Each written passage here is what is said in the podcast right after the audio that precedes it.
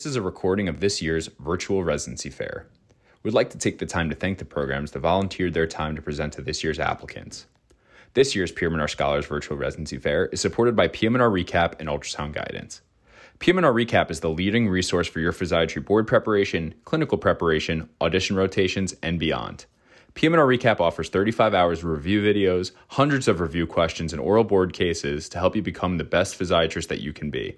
Head to pmnrrecap.com to learn more. Ultrasound Guidance is the innovative new on- online ultrasound learning platform that gives you instant access to expert instruction.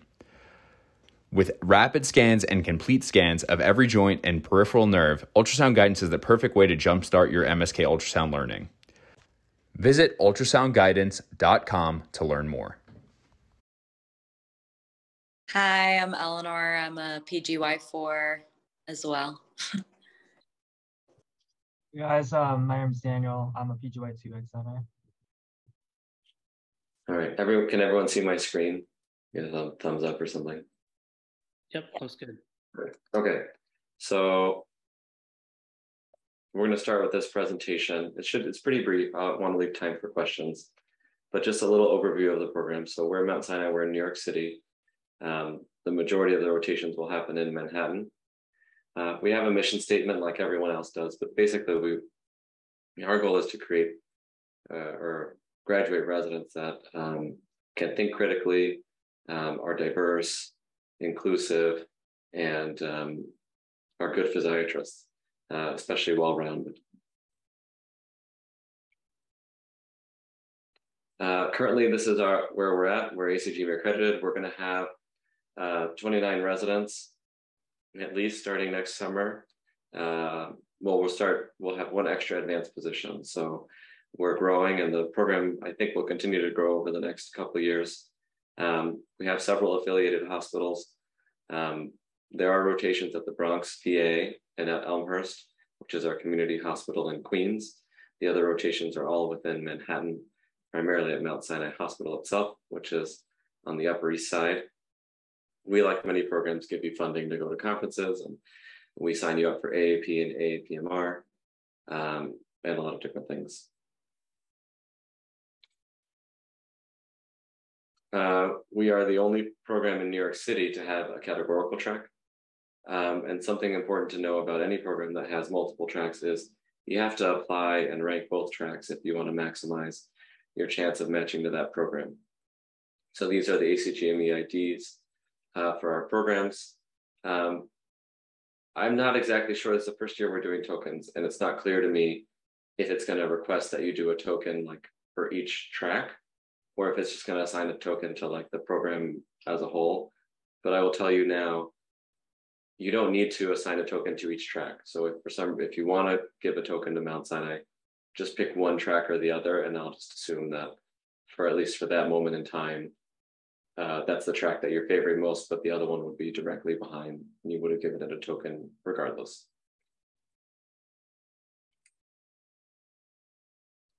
This, these are our rotations as they stand.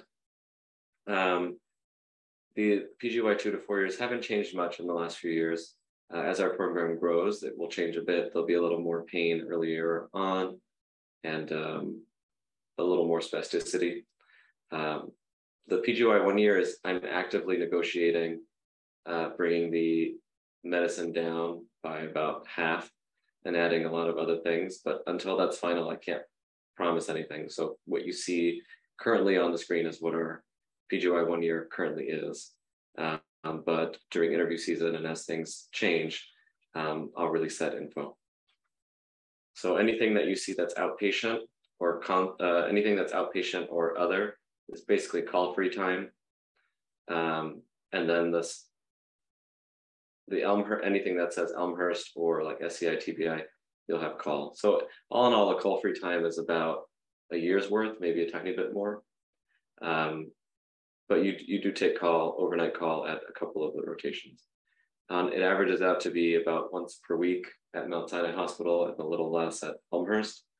Um, the more senior you are, the less call you take and the less weekend call that you take. This is our current leadership structure. I'm not going to go through and read who everyone is, But just to give you an idea of the people that are at Mount Sinai and who you might uh, meet, be interviewed by, interact with.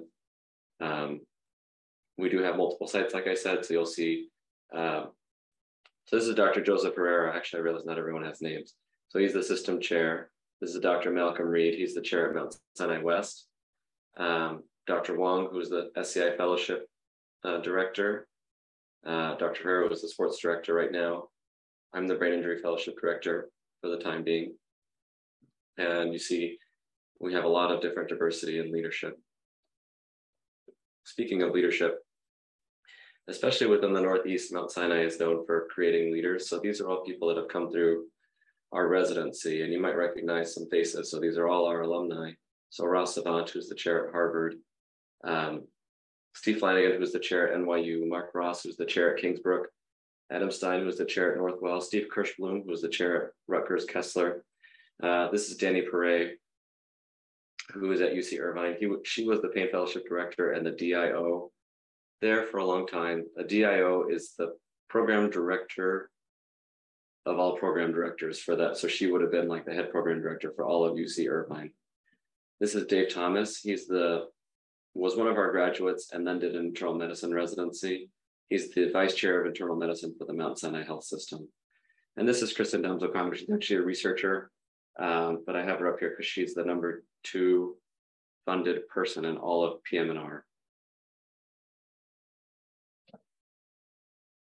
These are, this is a slide people like to see. I'll leave it up for a minute while I talk, but you might go back to it on the recording.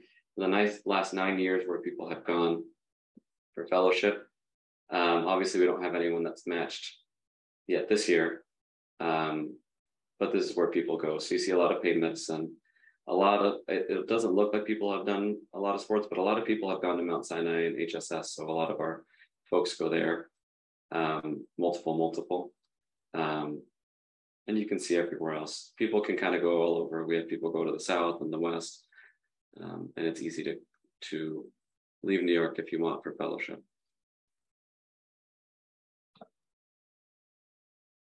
Uh, there's a lot of innovation in our department. So we have an esports team for people with tetraplegia. They've been featured on CNET. They're sponsored by Mark Cuban and Logitech and Nike. Uh, they call themselves Quad Gods, and they're actively training for the Olympics, which will be east where esports will be um, officially a sport. I don't think it's the next Olympics, maybe the one after. I can't remember. Maybe somebody else does. Um, and then also we have this new study for an implantable stent, which is also an electrode called the Stentrode by a company named Synchron. So we actually implanted the, this is a brain machine interface. So all the old brain machine interfaces are kind of like, gosh, I guess, I don't even know if y'all were born when the Matrix came out. It's like the Matrix where you, you had to like jam something into someone's brain and it's like an open brain surgery to control, uh, to do brain machine interface. The Stentrode isn't like that. It's like any deployable stent, like a heart stent or anywhere else. So it's deployed through vessels in the brain. And we implanted the first one in the United States, gosh, about three weeks ago now. And we're uh, going through screening for number two and three and so on. So we're in the midst of this. There's a ton of innovation happening in and around as well. And then we like to, when we can, put our money where our mouth is. So uh, we've all, we have uh, like a free clinic that we do with the med- medical school, and then um, we hopefully to do this again this year. It took a little hiatus with COVID, but the Fifth Avenue Mile is a, a mile long race on Fifth Avenue, and we had for several years had a heat for people with uh, spinal cord injury or that used exoskeletons. So you see here Woody crossing. He did not win. he was just happy to cross the finish line. So it's a picture of Woody. Um, finishing up the race. So I went through that quickly on purpose to leave plenty of time for questions. That's the end of the presentation. So I will stop share and I'll open it up. And um, unless there's a question that my residents can't answer, I'll try and be quiet.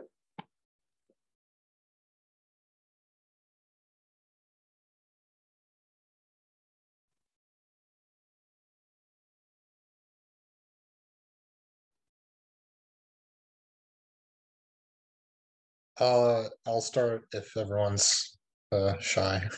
um, I uh, I'm curious. Uh, I always ask this, but uh, is there any particular patient population that you feel like your program gets a unique amount of exposure to um, in terms of uh, managing care?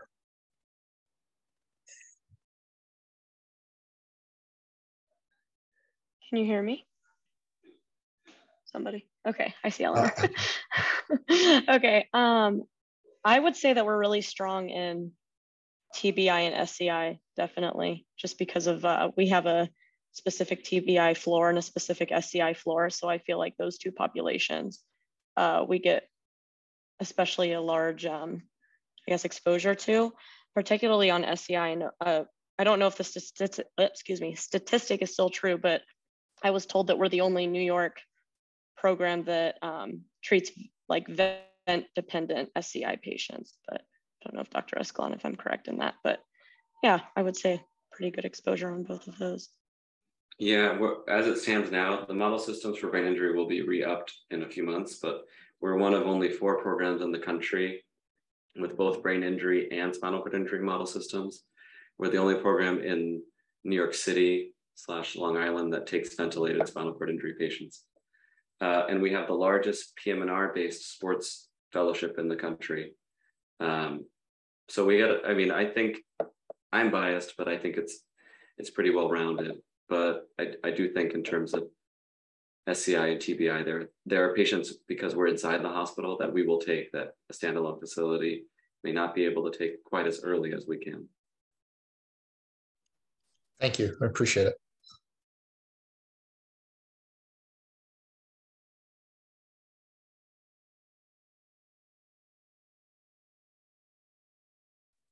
I see there's questions in the chat, so I am just going to start reading them.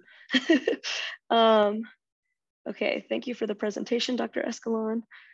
Has your program interviewed slash ranked IMG applicants in the past? Well, I know in our class we definitely have one. I know Lorney's an IMG. I don't know if there's anything else to say as far as the previous years. Yeah, I mean, we we have we do interview IMGs. We have ranked IMGs. We have matched IMGs it, IMGs do not make up the majority of our program, but um, but we have interviewed and, and matched them.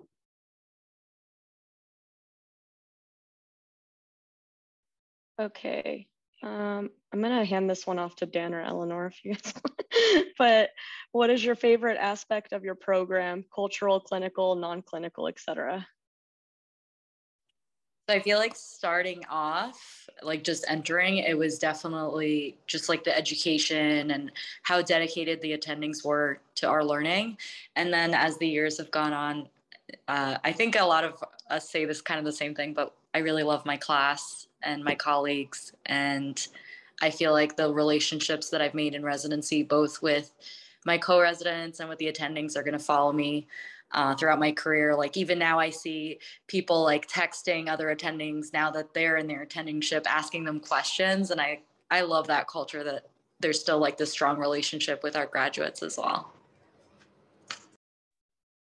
Yeah, I think uh, coming from the categorical program, um, my favorite thing is actually uh, just knowing so many of the interns uh, or now PGY2 medicine uh, uh, residents and also obviously my class. Uh, it's just so cool to just see like people that you've worked with, your buddies with, like all across the hospital. Um, and then also on the PM&R floor. Uh, and you can ask questions. You can have, there's a lot of sense of camaraderie, uh, not just between the residents, but also amongst like the fellows and attendings. And so I really appreciate that. And, uh, and yeah, just being in New York City is amazing. Now, so you have five minutes. Okay, perfect. I'm gonna keep, I'm gonna move on then for time's sake so we can get to more of these questions. Um, what is the resident to faculty ratio for your rotations? Uh, that's an interesting question. Uh, depends on the rotation, but in general, it's a pretty good ratio. I mean, on inpatient, you've got one senior and then two juniors and then an attending, but you'll have multiple attendings for the floors. I don't know, maybe like two or three per floor. It's kind of a tough question. Yeah, no, I think it's any you're they're small teams, so you're one to one. Yeah. Or maybe there's two residents that might round, and then you if you have net students that are rotating, but if there's no place where it'll be like six residents to an attending. I think True, yeah. usually two. Okay, I'm gonna, let's see. Uh, what opportunities exist within your program for mentorship with more senior residents and attending? So we actually, this year, we just created families.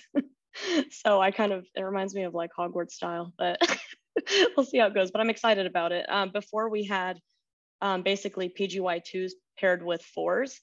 Um, and then also the twos were assigned like a faculty mentor. Um, but the PGY3s, you know, kind of gave the feedback that during that year they didn't feel like they kind of, they were kind of floating around without the mentee or mentor relationship. So now we've developed entire kind of families um, that compose of both two, threes, fours, and an attending. Um, so this is the new year that that's been implemented based on the feedback that we gave last year. Um, but there's also, I feel like as a resident, I would say that there's mentorship that exists organically as well. Like when you're working with attendings, if there's a particular one that um, you get along with well or you see as a mentor, um, I haven't heard of any attending yet that say they won't take on a resident as a mentee. Anyone else have anything to add to what I said? I Great. okay. For the residents that did their categorical year at Mount Sinai, AKA Dan, what elective rotations did you do and how did it prepare you for PGY2 year? Um, so the electives I did were uh, research, and I think the large majority of people will do research as electives, which I also would recommend if you were to come here, just because as structured currently, the categorical medicine year is an extremely like challenging and like by the end of it, you will be like so well versed in internal medicine and like nothing will faze you from a medicine standpoint. That being said, the challenge of getting through that year, like having just time to yourself to take care of yourself um, with a research elective and also like the opportunity to work with or faculty at the same time with, with like for me, I was working on book chapters and other like kind of case studies with uh, or faculty for my elective. Um, and also got time to myself to like rest, uh, take a break from internal medicine uh, was the best thing I could have done to prepare myself for this uh, for the next year, uh, aka getting through the first year. Uh, so, but we'll see what like the program looks like in a couple years uh, or next year even uh, with the restructuring. Thank you. Um, offering any assistance in finding housing for your incoming residents. Uh, New York is a pretty big move. I actually moved here from Kansas, so shout out to, I think I saw a med student on here from KCU. um, so there's actually a lottery system. Um, I know that for sure Eleanor and I um, participated in that. And so through the lottery system, you can actually get housing for a stipend amount. Um, some people choose to do it, some don't. I have raving reviews from the place that I live in, um, but it is a lottery. Um, but that's, I, I would say a, a, large majority of our residents live on the Upper East, but it is doable to live elsewhere. We have some that have lived in Brooklyn, Staten Island, Jersey. Um, it really depends on your situation, but yes, there is, um, there is a lottery system at Mount Sinai. Um, this is a question for Dr. Escalon. Have you ever had residents through couples match before? Yeah, we had uh, somebody in Dan's class couples match, and uh, Charlie couples matched. He just graduated. It's like oh, maybe every other year we have someone that matches couples match, and then there are people that match like through couples match where they just kind of like make their rank list. And I will tell just so anyone that has to take that does their intern year with us or take or is a PGY2 is guaranteed housing. It's just the lottery is for which building. So um, I just want to clarify that that you are guaranteed housing. It just has to do with which building you end up in. Mount Sinai, thank you so much for uh, answering all those questions. If you guys want to put your emails in the chat for the uh, interested applicants, they can reach out to you after this session.